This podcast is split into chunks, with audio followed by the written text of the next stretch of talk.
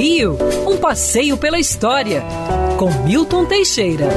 Amigo ouvinte, nessa semana de agosto nós temos muitas novidades históricas. Dia 25 de agosto de 1805, nascia na Fazenda São Paulo, no atual município de Magé, um garoto Luiz Alves de Lima e Silva, o futuro Duque de Caxias.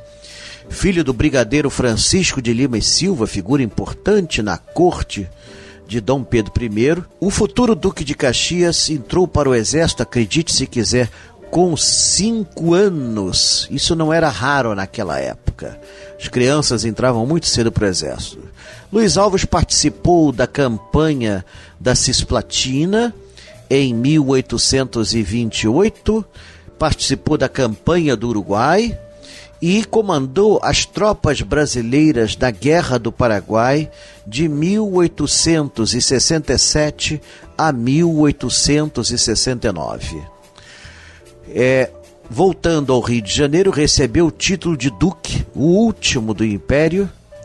Foi presidente do Conselho de Ministros na ausência do imperador.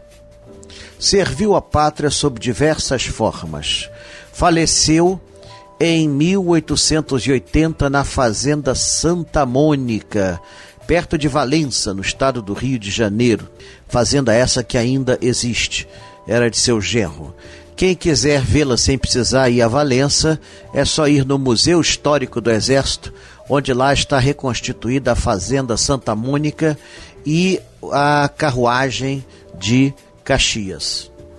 Duque de Caxias foi o símbolo do soldado. Em 1962 foi declarado patrono do Exército Brasileiro, coisa que já era chamado informalmente há pelo menos 30 anos antes.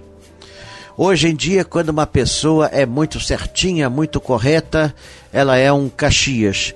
Quem dera que nossos administradores atuais fossem Caxias o homem que trabalhou muito pelo Brasil e não enriqueceu às custas da pátria. Quer ouvir essa coluna novamente? É só procurar nas plataformas de streaming de áudio.